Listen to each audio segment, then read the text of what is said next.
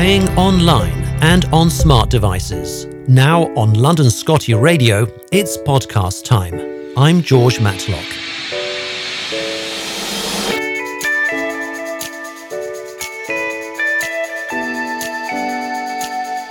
Hello and welcome to Scotty MOT, none other than the first of 2022.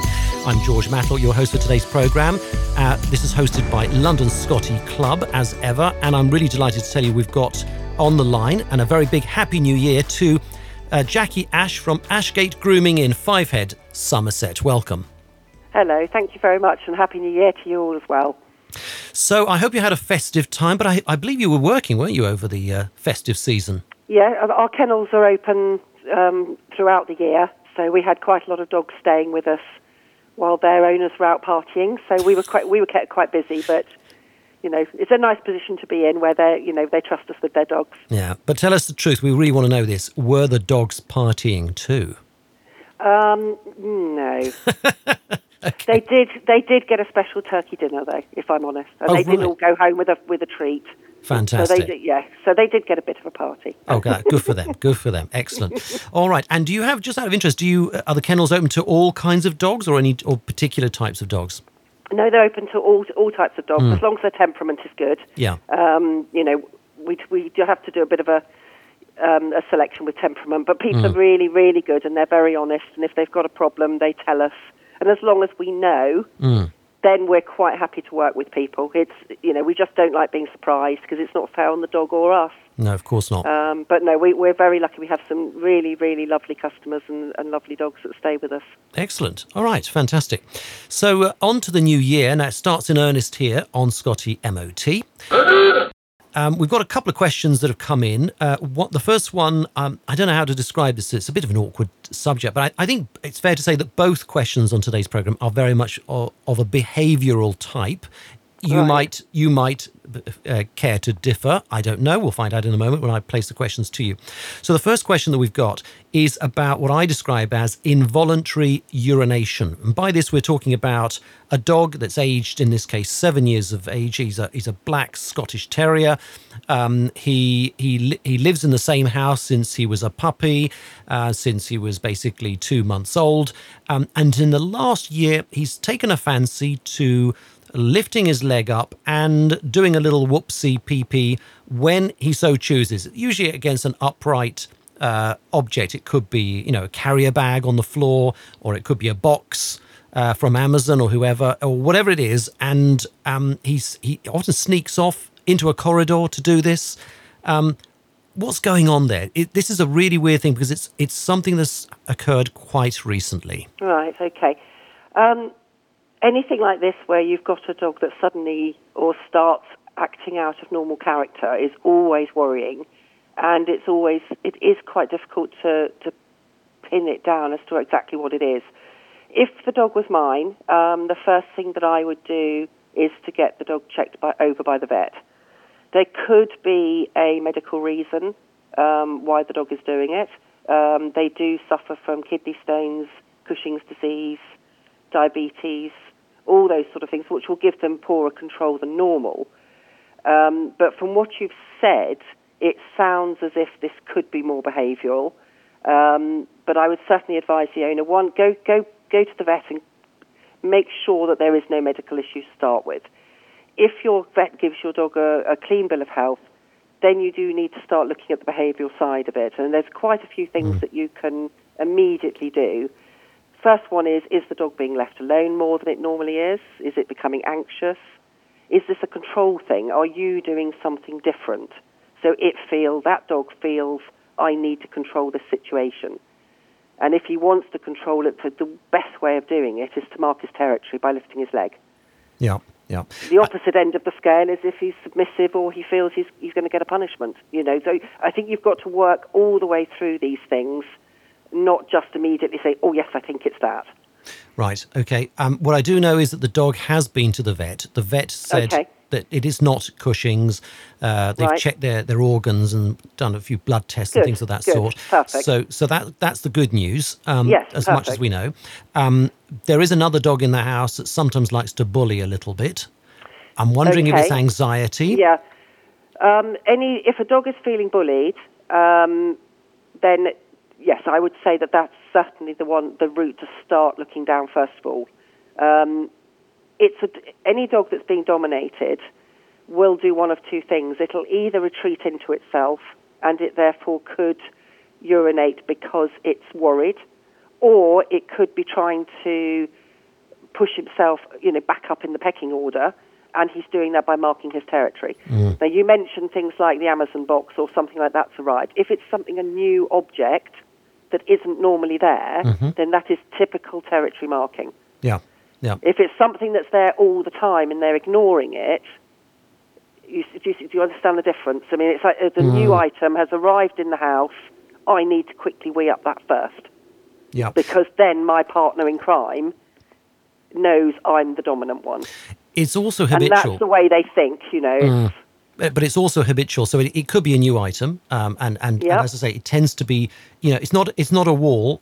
Um, it's Yep. it's got to be some object, so it's got to be stand, Yes. something that's standing there um, Yes, on the floor. yes, Uh, but yep. but it is also habitual in the sense that the dog is smart enough to sometimes go into um, the bathroom, which is tiled, and then Okay. will um, find the same location. Usually, it's something Right. like a, a basket on the on on in in in the in the bathroom, and will Yep. stand nearby and release quite a puddle. Yeah. This dog also drinks in droves. Drinks a large amount. It's almost like an obsessional amount of of water. Okay.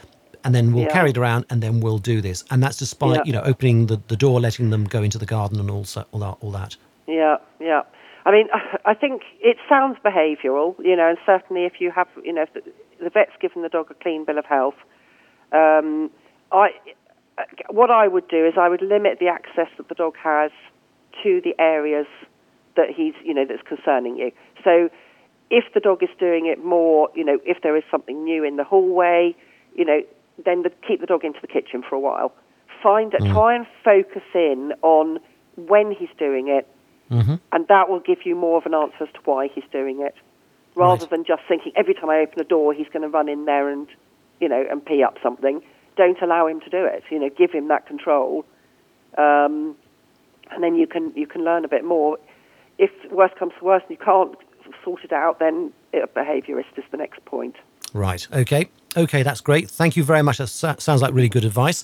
So thanks very much for that. I should also just remind uh, listeners that um, Jackie is uh, somebody who's got a lot of experience of canines, uh, running, a, a, a- in this case, a kennel of her own and a grooming service. Um, but you're not a qualified vet. So, of course, any advice that you're giving is based on your own personal experience. Yeah, absolutely. And if people are concerned, or they should certainly, in any case, always talk to the vet first. And in this case, the scenario that we've just painted is of a dog where that that was done. That the vet was consulted first. Good. Okay, Brill. Um, now, just to um, uh, show you all that we, you know, p- people are getting the message now uh, that they can send in their questions to us. Uh, you don't even have to be a, a London Scotty Club member. You can be any, anyone who's got a Scottish Terrier uh, who's who follows us. You're very welcome to get in touch with us. Um, but this next question that we've got actually does come from a member. Um, and I can tell you that they have used the contact forms. So this is what we ask everyone to do: is to go to our website, which is londonscotty.club, and then go to the contact tab and then just fill out with as much information as you possibly can. You can also attach photographs if those would be of help, and those might be able to help um, Jackie uh, or Kath, who are our helpers on this show on Scotty MOT to answer those questions. So you can also attach photographs uh, if that will help, and uh, you know give us as much information as you can, as has done Leander, who's kindly uh, written the following, and I, and I will read it all if that's okay, because she's been mm. quite detailed about the the situation, and I find it in places a little bit amusing, but I can understand why for her this has gone beyond a joke, and it's now obviously quite serious. So she's got little Robbie. Robbie is 10 months old and has a tendency to come to a complete halt if he spots any other dogs when we are out walking. He lies down as low as possible and will remain in this position until the other dog is close, at which point he usually gets up and greets in a friendly way. The other dogs can be on the far end of a big field, and Robbie will still lie down and refuse to budge an inch. He's pretty hefty, so gentle tugging of his lead gets nowhere. I hope that doesn't mean he's a bit on the large side. But anyway, bit hefty is the, the term there. Um, he even does it with dogs he knows and loves to play with, and has also started lying down on pavements when people are approaching. This is beginning to drive us slightly nuts. We've tried treats, luring him with bits of cheese or chicken, but he absolutely will not move. I wonder if it's a confidence thing, but he seems pretty unfazed by most things so far and is usually well behaved with other dogs. We mostly walk him on a long line as we are trying to train recall, and if he's off lead and spots other dogs, well, he usually races over, hoping to play. Any advice on how to deal with this endless lying down would be very gratefully received. You know, people are beginning to ask if he's tired. Jackie, right. over to you. Mm. Okay. Gosh, this is a quite a complicated one, to be honest with you. And I'd have to start off exactly the same way as I did with the other question, you know, medical first. Um, so, um, what I'm thinking of medically here is are his senses okay? Right, mm-hmm. Has something happened that is his eyesight all right? Is his hearing all right? in the fact that is he focusing okay so he can see what's coming towards him? Um, if that's been, you know, eliminated and you're quite confident that actually he's actually, he, you know, he's perfectly okay, it's it's a behavioural again, it's a behavioural issue of something that's you know that's creeping in, and it's then actually how to deal with it is is the issue. Now, I I'm not a qualified behaviourist, and there are hundreds of different ways that people deal with these type of things. If he was mine, again, I can only say from you know owning Scotties, what I what I would do, you've got a very big stubborn streak in there. Um, and I think, regardless of what you do, pulling them, tempting them, nothing's going to move them if they if they don't want to move what I would do is I would cut out the long lead straight away. Um, I don't think that that will be will be helping, and I think concentrate on a recall in a completely different way. It's a different subject. I'd have him on a normal mm. lead um, so that the dog feels he is under control, and you've got that dog next to you where you can give him confidence if he's got a, if he you know if he's lacking in it. I would then approach, get people to approach him, and I would do so, and then give him a command teach him to watch you is a really good one. So if you can make eye contact with your dog and you can look directly at your dog, and when he's watching you, eye, eye to eye, for just a couple of seconds, reward him with a treat mm-hmm. and say the words, watch me.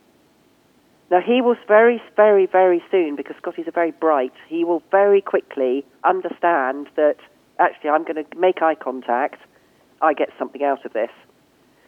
And when you're in that situation where you've got a problem that you think, oh, hold on, there's somebody coming towards us, he may do it, before it happens, turn the dog away from that situation. So turn round, get the dog to watch you, give the treat, and even if you have to keep doing it until that person gets close enough, mm.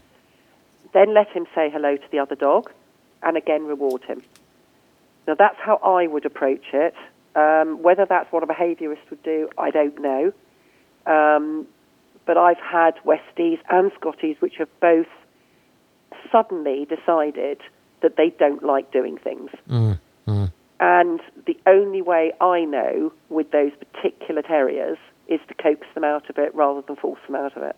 Right, right.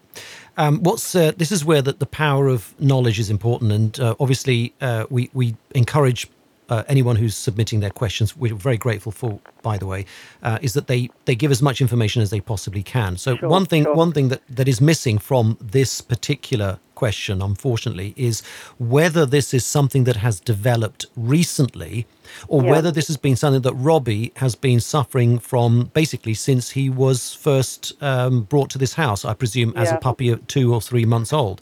Um, how old is the, how he's old 10 is months. he again? He's 10 months 10 old. Months. Yeah. But I mean, it sounds, it sounds to me as if, you know, something's happened in his head. You know, mm. something mm. is worrying him, and he's thinking, I'm not sure how to approach this situation. Yeah. Now, it could be because of that long lead, mm. he feels disconnected from you, and he's not getting that confidence from you. I, I, you know, it could be one of those, which is why I'm saying I would drop one thing at a time. Right. Go for that one because it's an obvious one, Mm. and then try. If it's making no difference, then obviously you have to try other things. But um, So it's like a mean, process uh, of elimination, is what you're saying. It's, yeah, It, it definitely is. It definitely is. You've got to try and get into their head as to wh- what is actually, you know, what what are they seeing? What are they focusing on that's so strange for them? Why won't he move? Mm. You know, and it could just be down to you know stubbornness. He just doesn't want to. That's a different thing altogether. You know, but you have to try and work out what what is actually going on here. You Yeah. know, and try and eliminate a few things and. I would go back to square one if it was me and start, you know, as I say, doing the watch command, get him enjoying going out with you, walking next to you, talk to him all the time, keep his focus on you, and then when he's enjoying himself, he might just forget about these other behaviour issues. Mm. I'm, I'm almost hoping that the cause uh, is something that's very recent, so something that ha- has built up over time or something that, that has suddenly started to happen, in Mm. which case, you, as you say, you can work, it's a bit like reverse engineering. You can work backwards Absolutely, and take away the lead first and then see if there are other possible reasons. Absolutely, and it goes back again to the to the question that you had before with the inappropriate urinating. Mm. You know, it's the same thing. You could almost go back to puppy training, go Yeah. back to square one. You know, why are they doing these things? There, all these behaviour issues will come about because of something. Mm. Our problem is is that we don't speak the dog's language, and that Yeah. dog is trying to tell us. We've, we're the ones with the problem. We've got to try and work out what it is they're trying to tell us. Of course, it's that bit more difficult if indeed, as I fear might be the case from this question, and I say I, this is just me trying to put two and two together here, um, is that the, the problem has been chronic, has been ongoing since puppyhood, in which Yep. case there's a rather lot of history, about 10 months of it, that needs to be Yeah. unwound to actually find what could be Yes. the cause. Yeah, and in fairness, you know, the owners will be getting, you know, very frustrated with it. There's nothing worse, you know, you're just trying to go out and have a nice time with your dog, and then they, they do whatever it is that you don't want them to do. Get some help. You know, there are really good trainers out there, um, and get, go find, you know, find somebody to help you. It's no, you know, it's no embarrassment if people have whatever problem with their dogs.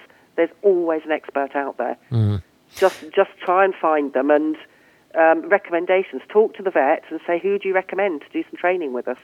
I think that's a very good place to start, is to ask the vet. I, I um, always think the vets know everybody, you know, and they really do know. They build up fabulous relationships with with people. Yeah.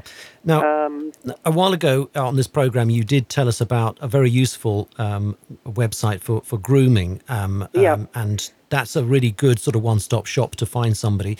Um, is there such a thing for dog behaviorists, as far as you know? I'll see if I can find out, you know, if there are some good websites that people can, you know, Can can, go to for, gen- yeah. for general things. So, yeah, I'll try and do that for you. Yeah, yeah. But in any case, I would say that even if anyone does find such a website, there, there may well be people scurrying around on the internet right now as we as this program is uh, unfolding. Um, I think the the advice would be that even if you find somebody online, you should still check in with your vet. Have they heard of this uh, this person or this company? Mm. Do, do they have any views? Is there anyone locally that they would recommend instead? Yeah, I mean, I would always try and go local if you possibly can. Mm. Um, you know, there are. We all know in every in every walk of life there are people just out to make money, and what we want to try and do is to, to point people in the direction where they're going to get solid advice yeah. um, for their money, if you like. Yeah. Um, so, yeah, be, be careful. Go by local recommendation if you possibly can. Um, you know, and then and, tr- and go from there. Great. I think that's very good advice as well. Again, thank you for that. So, uh, we'll see you in about a month's time. Jackie Yeah, Ash, sure. thank you so much for joining us on the show. Thanks for listening to London Scotty Radio. This and all our podcasts are available online at londonscotty.club. If you liked it, be sure to subscribe to us from your favourite podcast player app. Also, visit us on YouTube for fun videos. And if you have a Scottish Terrier in London or nearby, be sure to join us.